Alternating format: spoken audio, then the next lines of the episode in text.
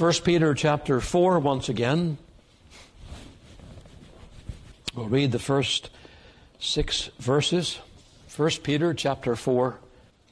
That's all here. God's holy word. For as much then as Christ hath suffered for us in the flesh, arm yourselves likewise with the same mind. For he that hath suffered in the flesh hath ceased from sin, that he no longer should live the rest of his time in the flesh to the lusts of men, but to the will of God. For the time past of our life may suffice us to have wrought the will of the Gentiles, when we walked in lasciviousness, lusts, excess of wine, revelings, banquetings, and abominable idolatries, wherein they think it strange that ye run not with them to the same excess of riot, speaking evil of you who shall give account to him that is ready to judge the quick and the dead? For for this cause was the gospel preached also to them that are dead, that they might be judged according to men in the flesh, but live according to God in the Spirit. And the Lord will add his blessing to that reading from his word for his name's sake. Would you bow with me just for a moment? Let's all seek the Lord together. Let's pray. Gracious God, we turn now to the book of the Lord, confessing our need of the Holy Spirit to preach, to understand, to believe, and to obey. Bear me along, I pray, throughout the message. Bear up thy people, draw them to thine own heart. And grant, Lord, this will be a word of refreshment for them, a word that will guide their steps, that will guard their hearts against the inroads of unbelief and sin. And may we know this morning what it is to have God come down and bless us with His presence and power. In Jesus' name we pray. Amen and amen. I don't know what you would have said before we began our study of 1 Peter, but if someone, a friend, were to ask you now what are some of the main topics Peter addresses in this epistle, I'm sure all of you would say that Peter wrote a lot about suffering in this, in this book, for they were indeed going through great fiery trials. But you would also add that the suffering they were going through was all part of God's plan for them. It wasn't a matter of happenstance. It was His way of strengthening their faith in Him. And if you thought a little bit more, you would also tell your friend that Peter told these believers that they needed to submit to the suffering submit to the fiery trials, to endure them, and not give up their hope in God, and so walk away from it all. That also is a key theme about this first epistle. You would remember how often Peter reminded them of Christ's sufferings and how he endured and didn't walk away from it all because it was hard and that they were to follow in his steps because he left them an example. And if you were able to think a little bit longer about the answer to your friend's question, you would say that Peter Peter has a whole lot to say about holiness in the believer's life. And I think upon reflection, you would probably come to the conclusion that this whole epistle is really, it's really all about pursuing a Christ-like life.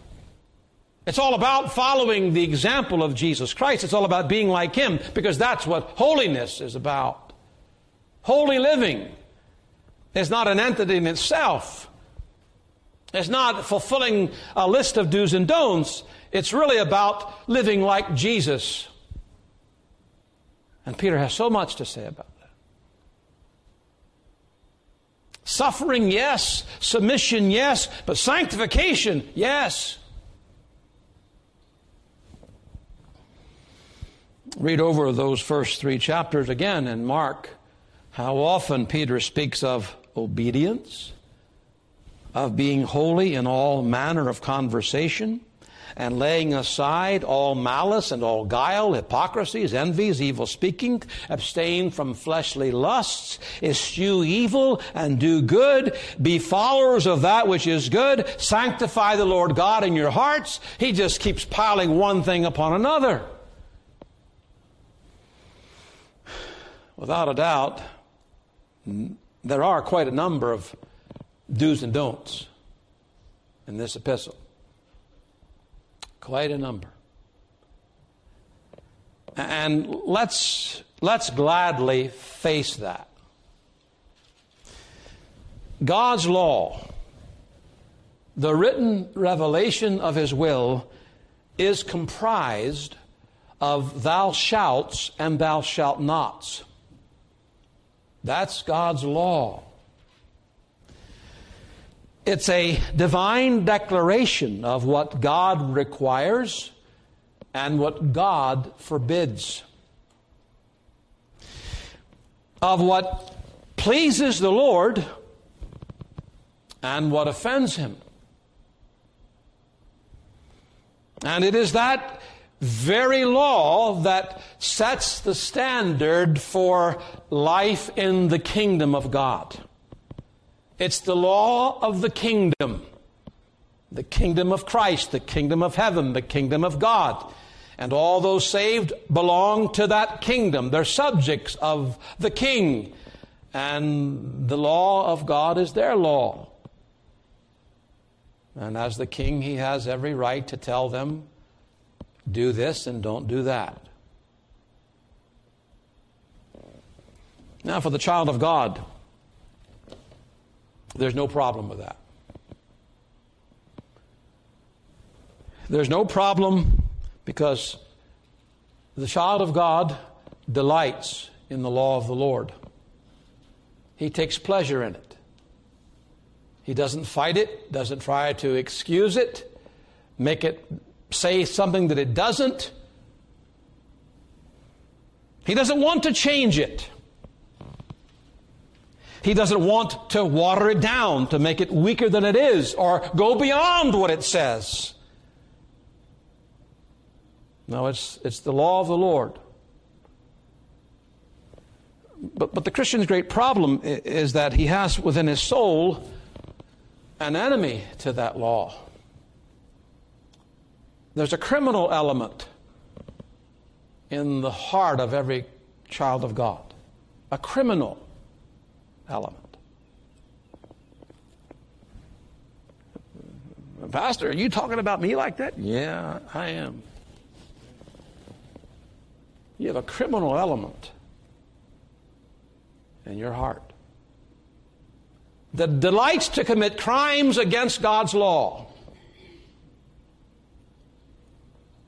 It's the law of sin, Paul calls it.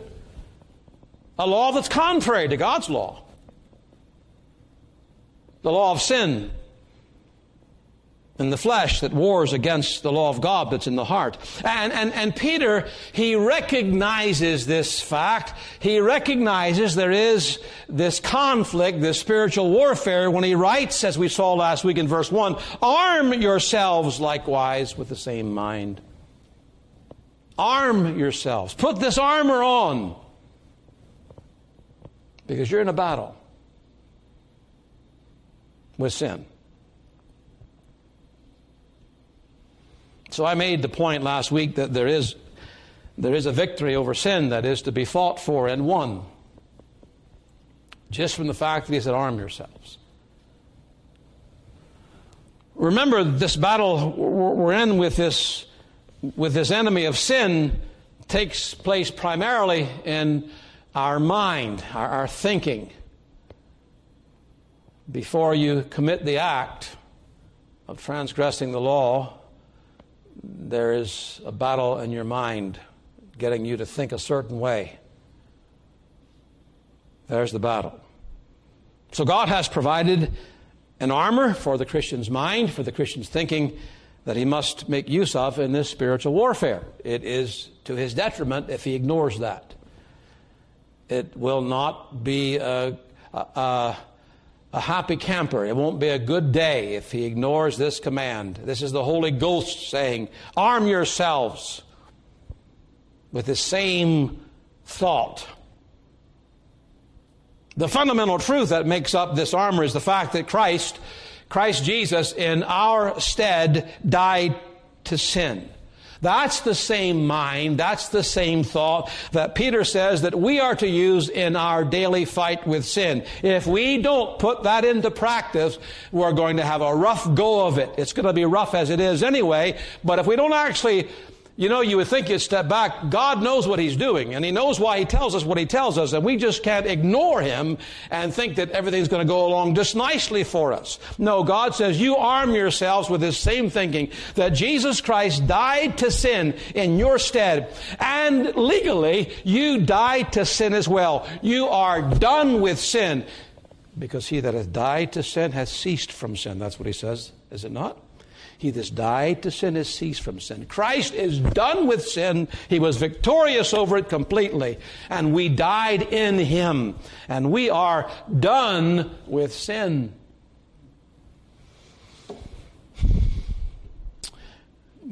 No longer, no longer can our sin condemn us. Never. There is therefore now no condemnation to them which are in Christ Jesus. Whatever, whatever it does, whatever power it has, and the power is still there, child of God, and you know it right well. Whatever power it has, it can't condemn us. And whatever power it has, that sin no longer has dominion over us. The criminal element is there, but no longer does it have dominion, power, rule over the child of God. We no longer, because of this fact, we stopped living for the flesh and we started living for God. We no longer live to satisfy the lust, the evil desires of our flesh, but we actually live to, to do the will of God. That's what is true of every Christian. Why is that true? Because sin has been dealt the death blow by Jesus Christ. Its chains, its shackles have been broken forever. Those are just good old hard facts of the gospel we must believe and we must use. This is the thinking. I'm done with sin. I'm not going to serve you. When the devil comes and the temptations arise, I'm done with that. Because the devil will come along and say, You need this.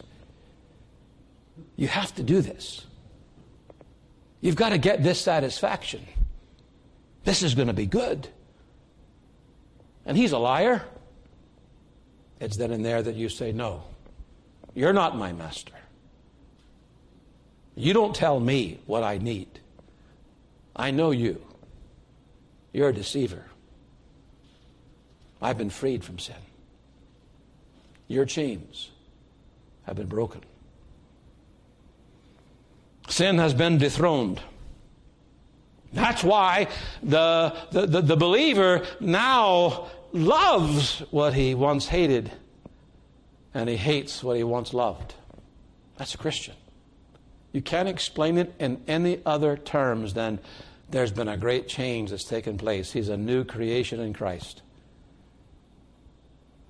He ceased from sin. But those facts don't remove the need for Peter to call upon them to, number one, not live to the lusts of men, and number two, to live to the will of God. Verse 2 that he should no longer live to the rest of his time in the flesh the, to the lust of men, but to the will of God. Notice the apostle just doesn't leave it there. He just doesn't say, now, you know that you no longer live to please your flesh, but you live to please God, and then leave it there and move on. He actually tells them to arm themselves so that they will avoid living to fulfill the lust of the flesh and they will aspire to please God. And that's what verses 3 to 6 are about. Right motives.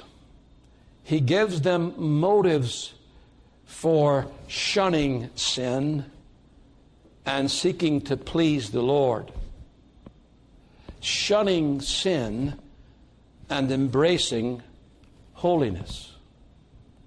So, I've entitled this, if you are interested in titles, sort of sums up what it's about The Right Motives for Right Living.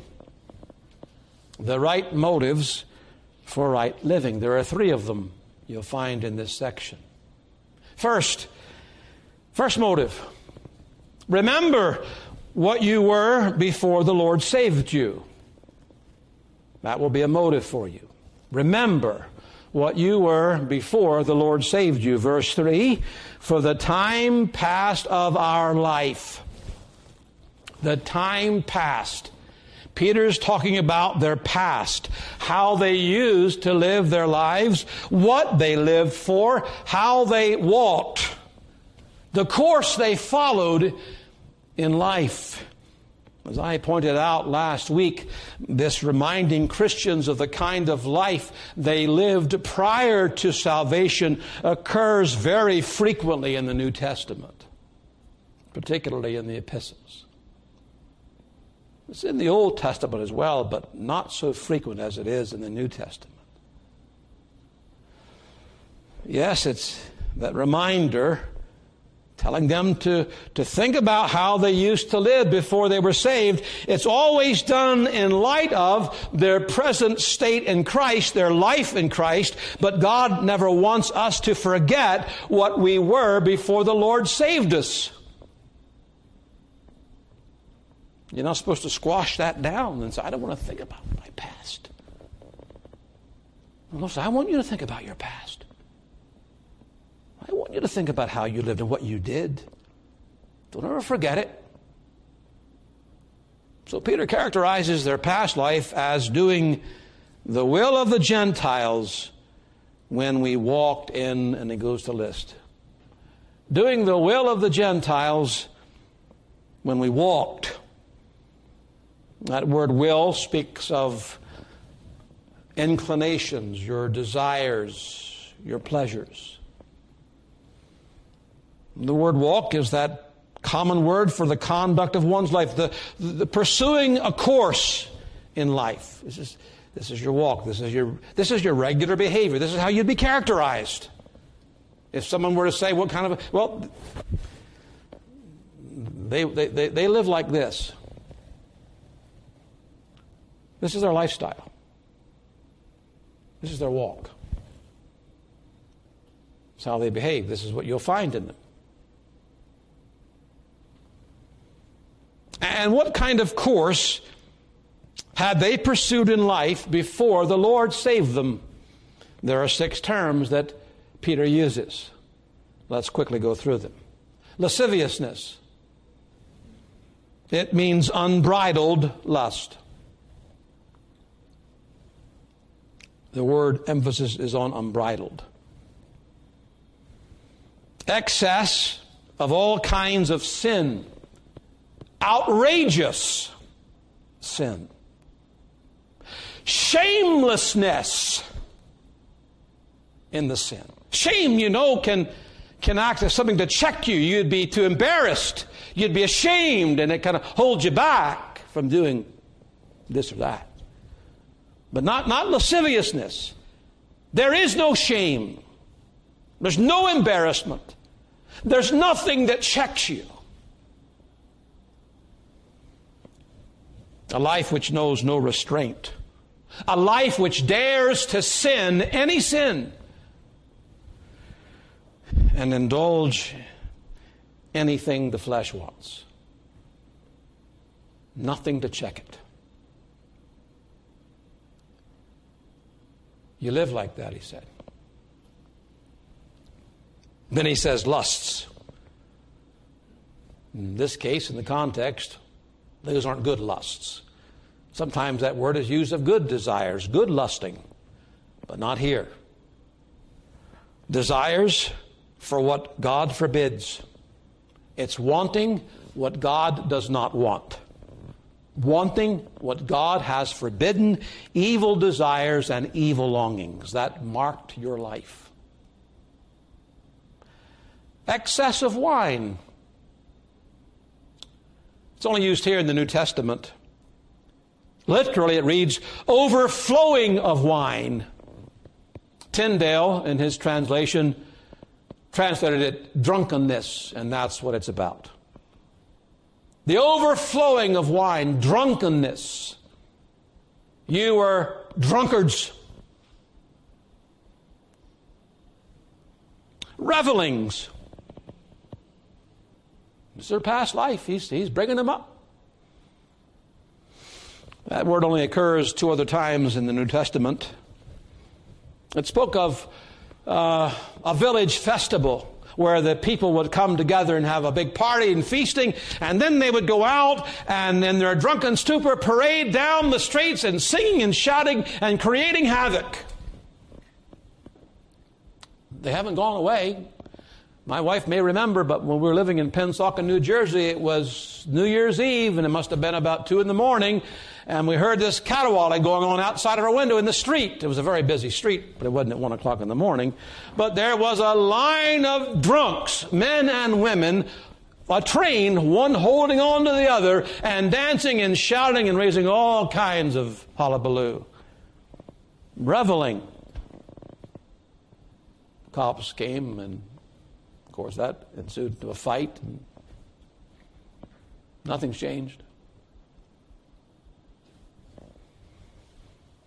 Banquetings. Well, that sounds like pretty innocent thing, doesn't it? Banquetings. You want to know what the word really means? Drinking bouts. Drinking bouts. You want to know what a modern day term would be? Keg party.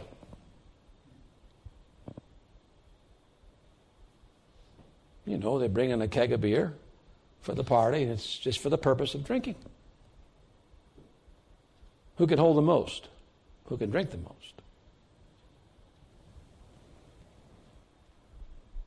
Abominable idolatries. It's not suggesting that there are some idolatries that are not abominable. All of them are an abomination to God. It means unlawful, wicked idolatries that violate God's law. This was your course in life. And I have to say that there is in that description someone to this day who's never been saved by the grace of God. This is modern day society. This is how so many are living their life. This is what they live for. It's about a party. It's about getting drunk or getting high, partying.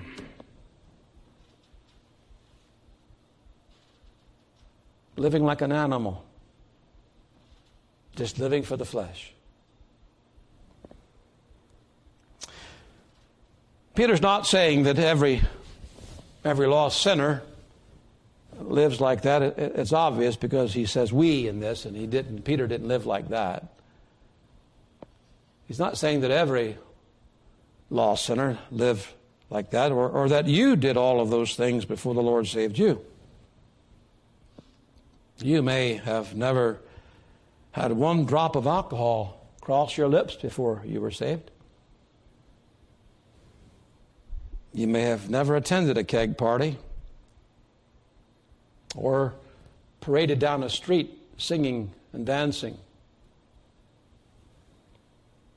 But how many of us must confess that we are well aware of what it means to indulge our flesh before the Lord saved us? How many of us know right well what it was like before the Lord saved us to desire the things that God forbids? We want them. God says, no, still we want them. We may have never worshiped the god Zeus or Bacchus, but we had our idols that we set up in the face of God, and they were still idols.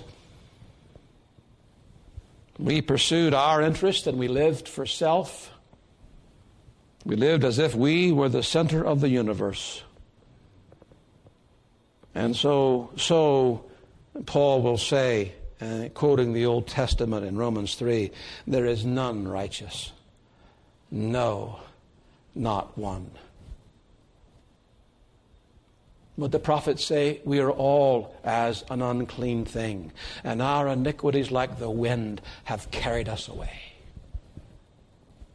That includes all of us. Now, in reminding them of how they lived before the Lord saved them, what does Peter say? For the time past of our life may suffice us to have wrought the will of the Gentiles. What's he saying? In essence, you have had enough of those things enough of that way of living. You have tried them and you have, you've come to realize there's no reason, there is no sane reason why I should live like that anymore. I've had enough to tell me it's empty. It's empty. It's useless, profitless. I've had enough. Isn't that our testimony as Christians? Didn't you and didn't we come to Christ one day, ask Him to save us because we had had enough of sin and all that comes with it? That's why we sought Him. You, you, you, you were brought to face your sin. Why would you seek a Savior if you weren't brought to face with your sin one day? And you might not have realized in these terms, but it was a, listen, I don't want this anymore. I don't want this life anymore. I want to change. I want to be saved from my sins. I've had enough of it. That's our testimony. It's enough. You see, Christians are people who've tried what the world has to offer, who've tried to do what the world says brings lasting happiness. Whether it be trying uh, exaltation to high places of honor and wealth and fame and for all those things that go with it, or whether it be trying the lowest and basest of sins, whether it's high here or down there, you found out I've had enough. That doesn't satisfy. That doesn't satisfy the needs of my soul. A Christian has learned only Christ can satisfy. Only Jesus Christ is sufficient for my needs.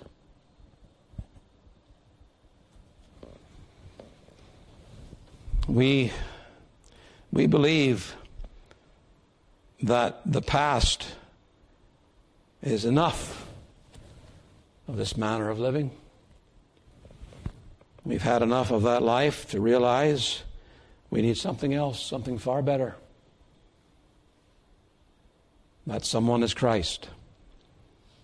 We remember the past life. To this day, I remember it.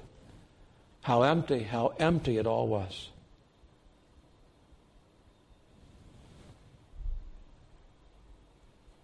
And I've had enough. And I don't want to go back there.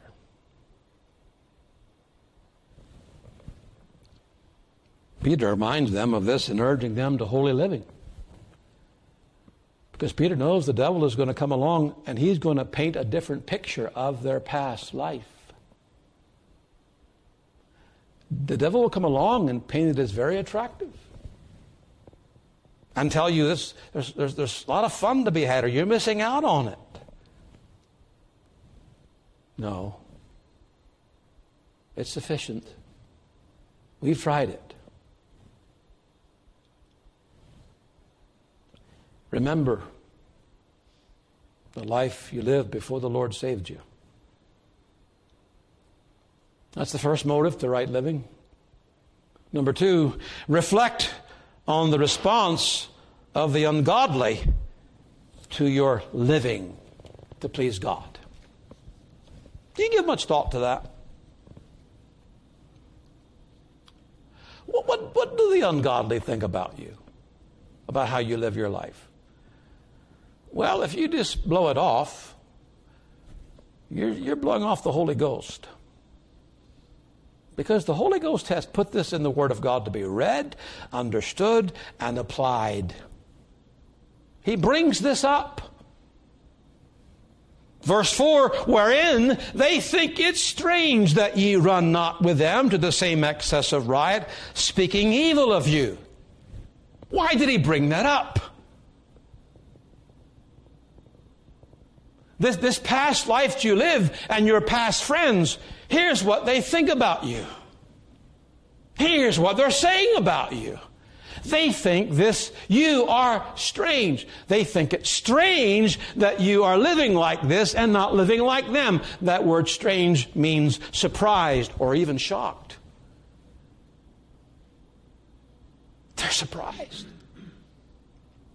I want you to feel the full force of that word, of their reaction.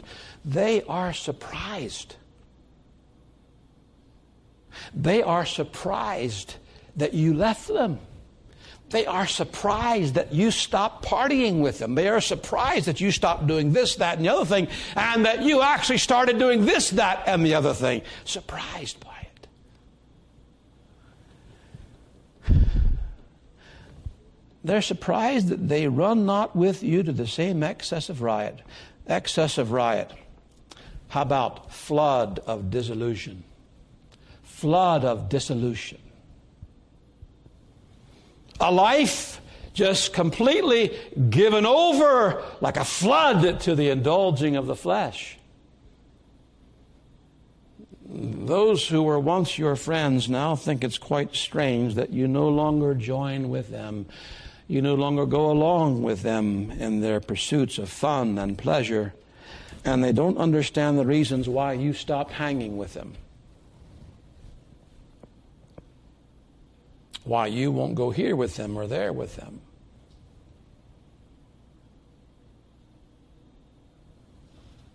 They honestly believe that you, when you went and got religion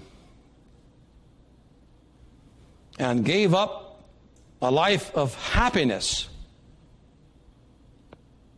for a, for a life, what they think is a life of gloom and severity and strictness, and that's no fun.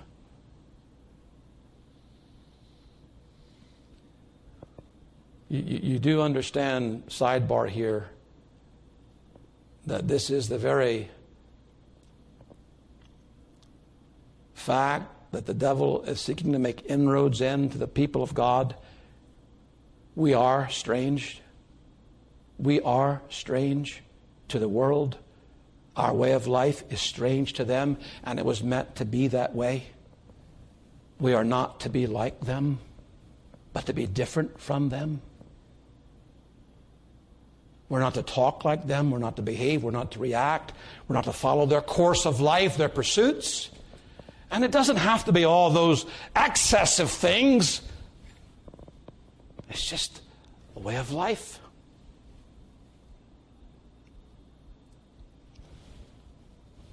You know what's really sad? Sidebar number two. We've come to the place in the church where there are many professing Christians who think, who think, who act, respond as if, well, I don't do this, that, or that other thing, and I do do this, that. They actually think that you're strange, man. You are really weird. You're odd. You're, you're, you're off way out there. How, how sad that we've actually gotten to the church in a place like that.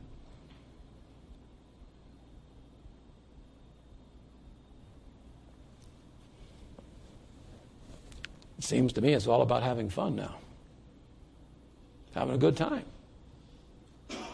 I had no problem with having a good time and having fun. I, I enjoy it.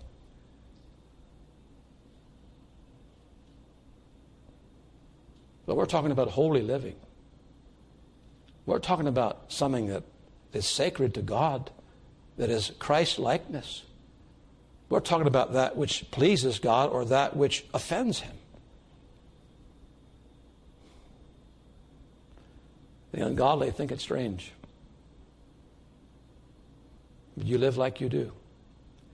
Peter is telling them to reflect on that.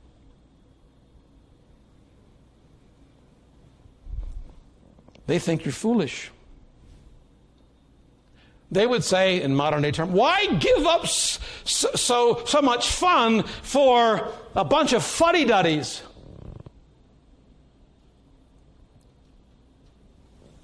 Now, calling Christians fuddy duddies is being too kind. Peter says they speak evil of you. The word is blaspheme.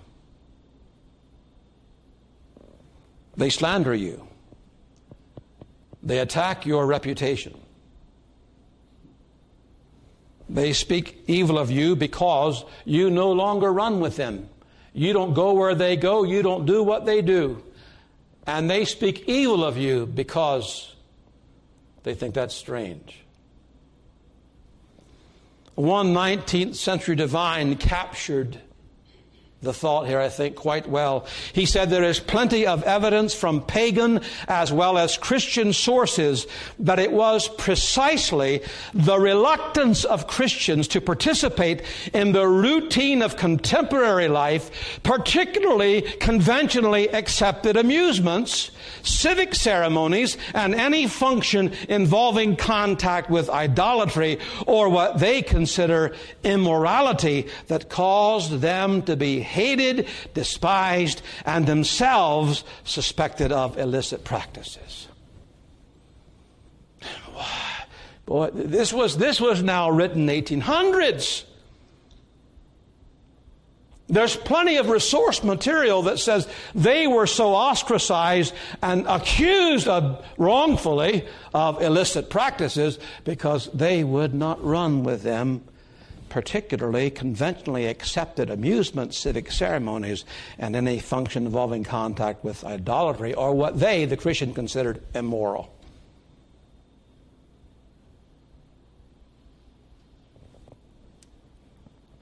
Now you just you just take that one, chew on that for a while, and what would come to your mind?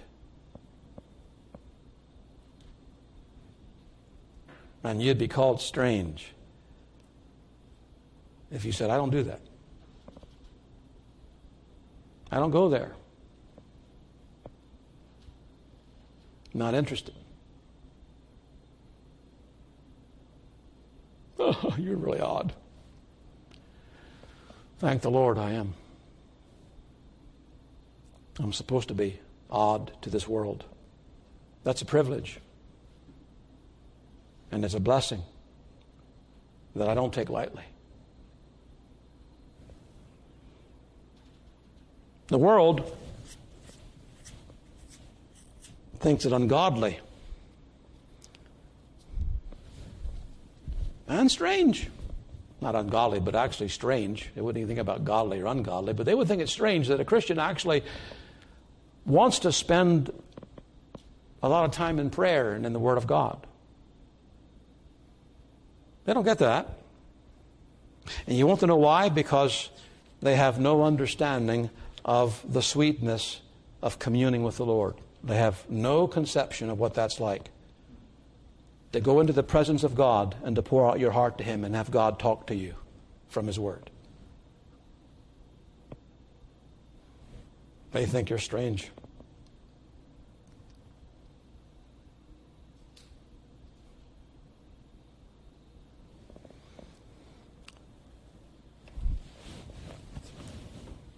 It's strange to the ungodly.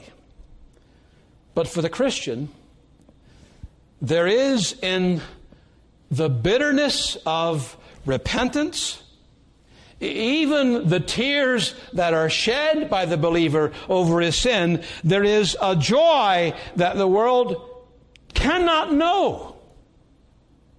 They would think that sorrowing over sin, oh, that's gloom. But tell me, have you not found that there's joy in repentance? Have you not found the joy that comes when you have wept over your sin? But they don't get that because they've never known repentance. They've never had a heart broken for sin. That's why they think it's all so strange.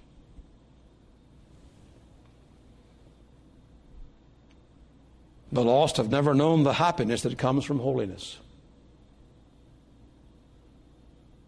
That's why they look for happiness everywhere else. But the only place you're going to find it is in holiness.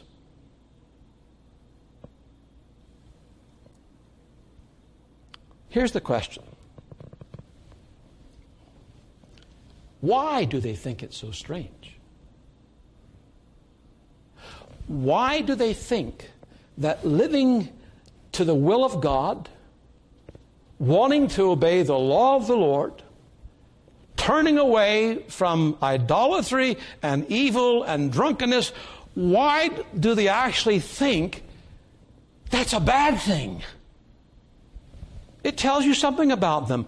It tells you that their minds are reprobate. They have a reprobate mind. Doesn't the scripture describe this lot as they, they call evil good and good evil?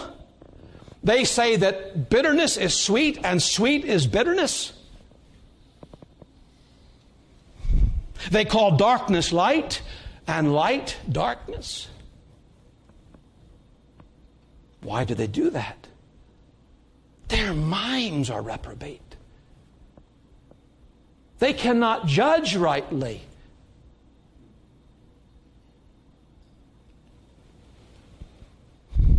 But even with a reprobate mind, they also realize that because you don't run with them,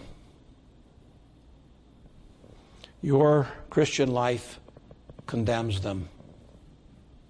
They understand when you say, I will not do that, I no longer go there, I no longer want this, but I want this, they understand you're saying, I have a different value system than you have, and I think yours is wrong. And I won't go there. And then the old pride kicks in. Yeah, your life's condemning me.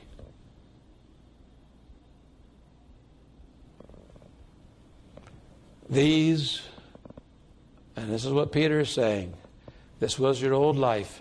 These are not the kind of people you want to run with, you want to fellowship with, you want to hang around. Shun them. Oh, evangelize them.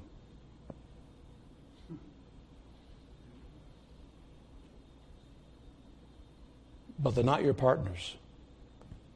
They're not your friends.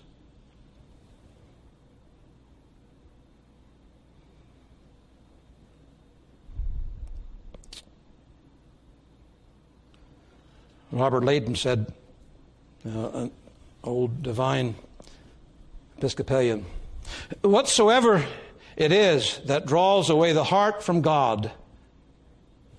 Notice the statement, whatsoever it is that draws the heart away from God, that how plausible soever doth debauch and destroy us.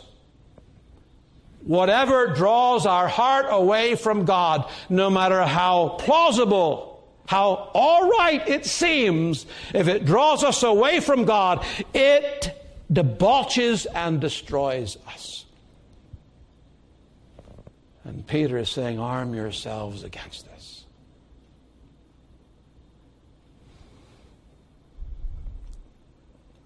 John Brown, Presbyterian Scottish minister, 19th century. How carefully should Christians guard against being in any degree again brought under the intoxicating influence of this present evil world, operating on unbridled natural inclination of being in any degree entangled or overcome by these deceitful worldly lusts.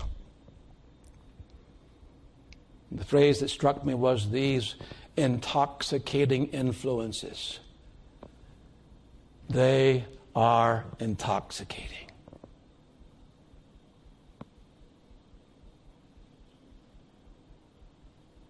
Oh, I can indulge a little drink.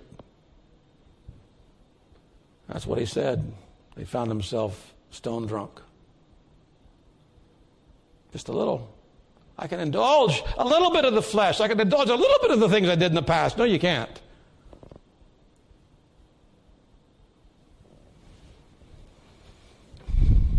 Third, final motive for right living.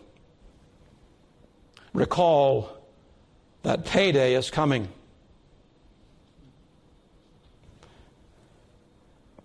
Verses 5 and 6. Who shall give an account to him that is ready to judge the quick and the dead? Let me stop there. The who there, who are those mentioned in verse 4. Those who think it strange that Christians don't run with them, and those that speak evil of God's people. Now Peter says, Who shall give account to him that is ready to judge? They will give an account to the judge of all the earth. That word give account, let me break it down. The word give means to pay back, recompense. The word account is logos word. They will have to answer to God for what they have done, both in their lasciviousness, their sins, their neglect and rejection of God's law, and for what they had to say about God's people. They will have to give an answer to God because it will be required of them. Imagine the scene for a moment, would you? Called before God to give an answer for all of your sin, your lusts, and your revelings, and your keg parties, and their maligning of His people.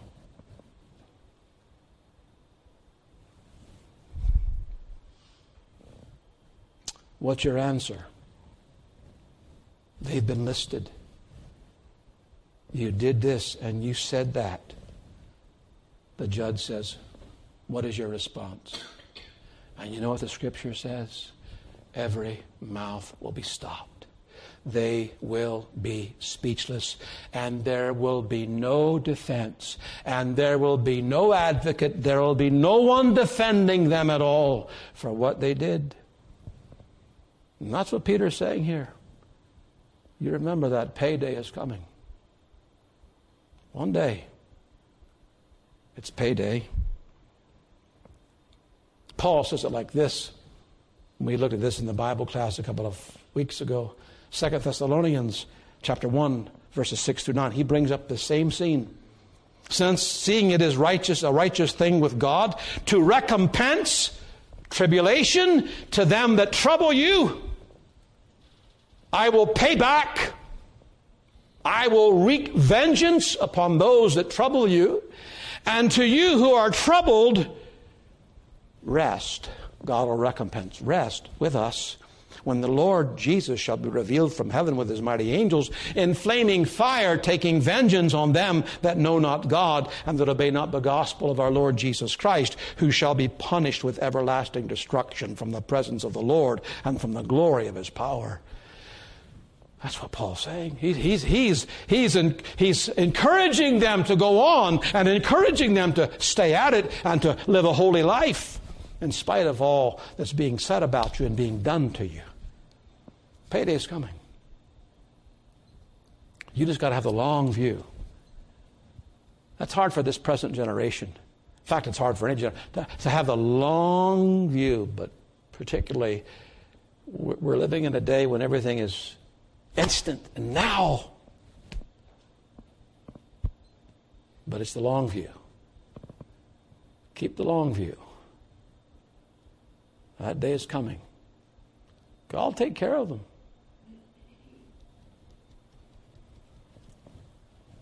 So Peter gives another right motive for right living.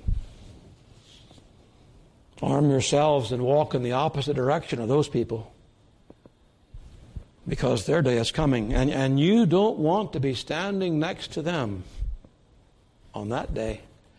You don't want to be on the left hand of, of Christ on that day where the goats are. But payday is also coming for God's people. That's what verse 6 is about, I believe. You've come to yet another verse in 1 Peter that is among the most difficult to interpret in all the New Testament. I mean, did you get it when you read it? For for this cause was the gospel preached also to them that are dead, that they might be judged according to men in the flesh, but live according to God in the Spirit. Who is this the gospel preached to them that are dead? Well, you know, there's different opinions as to who he's actually talking about. You have to come to your own conviction best you can your understanding and i believe that peter there is talking about those who heard the gospel those who were saved but now have died the gospel was preached to them. They were saved. They're now dead. The ungodly, the ungodly, these wicked he's been talking about, they judge them. They, because when you speak evil of someone, you are really judging their actions, their behavior. They spoke evil of them. They condemned them. And Peter, of course, may also be alluding to those who are martyred for their faith. That kind of dead being brought to pass. But the gospel was preached to them. But payday is coming for them as well. They will stand before the judge of the living and the dead, and he will answer for them. And what will be the answer from the judge for his people when that payday comes? All the wicked are there, all the ungodly, they've rejected it, and they are silent. Their mouths have been stopped. But when the judge speaks about the godly, the gospel had saved these people, they, that gloriously changed, pursuing this life of holiness, he will say to them, here's what it's about. But live according to God in the Spirit. He will say to them, eternal life, eternal life, eternal life. To those, everlasting, eternal destruction and damnation. To you, eternal life. That's your payday payday. There's the motive for right living, if ever there was eternal life. You go that course, it's eternal death. You go this course, it's eternal life. It's very simple, brothers and sisters, when it comes down to it. We're supposed to be living for eternity that day. N- not the temporal, but the eternal. May God use those three motives to stir you and me to pursue Christ likeness in this present evil world. Let's bow our heads in prayer. Let's all pray. Father in heaven, we thank Thee, Thou hast saved us from a life of abandonment to sin. We're no longer the same. We know we've been changed. We can say, We've had enough of sin to know what it is. We've had enough of that way of living to know where it ends. And we don't want to go down that path anymore. We thank thee, Lord, and in mercy thou didst teach us that lesson. But Lord, we also are aware that there is a battle we're going to fight today and every day till we are glorified. And we must arm ourselves. So, Lord, we pray, we plead with Thee. Set these old truths before Thy people. Set Jesus Christ before us that we might follow in His steps and truly be a holy and happy people. In Christ's name we pray. Amen and amen.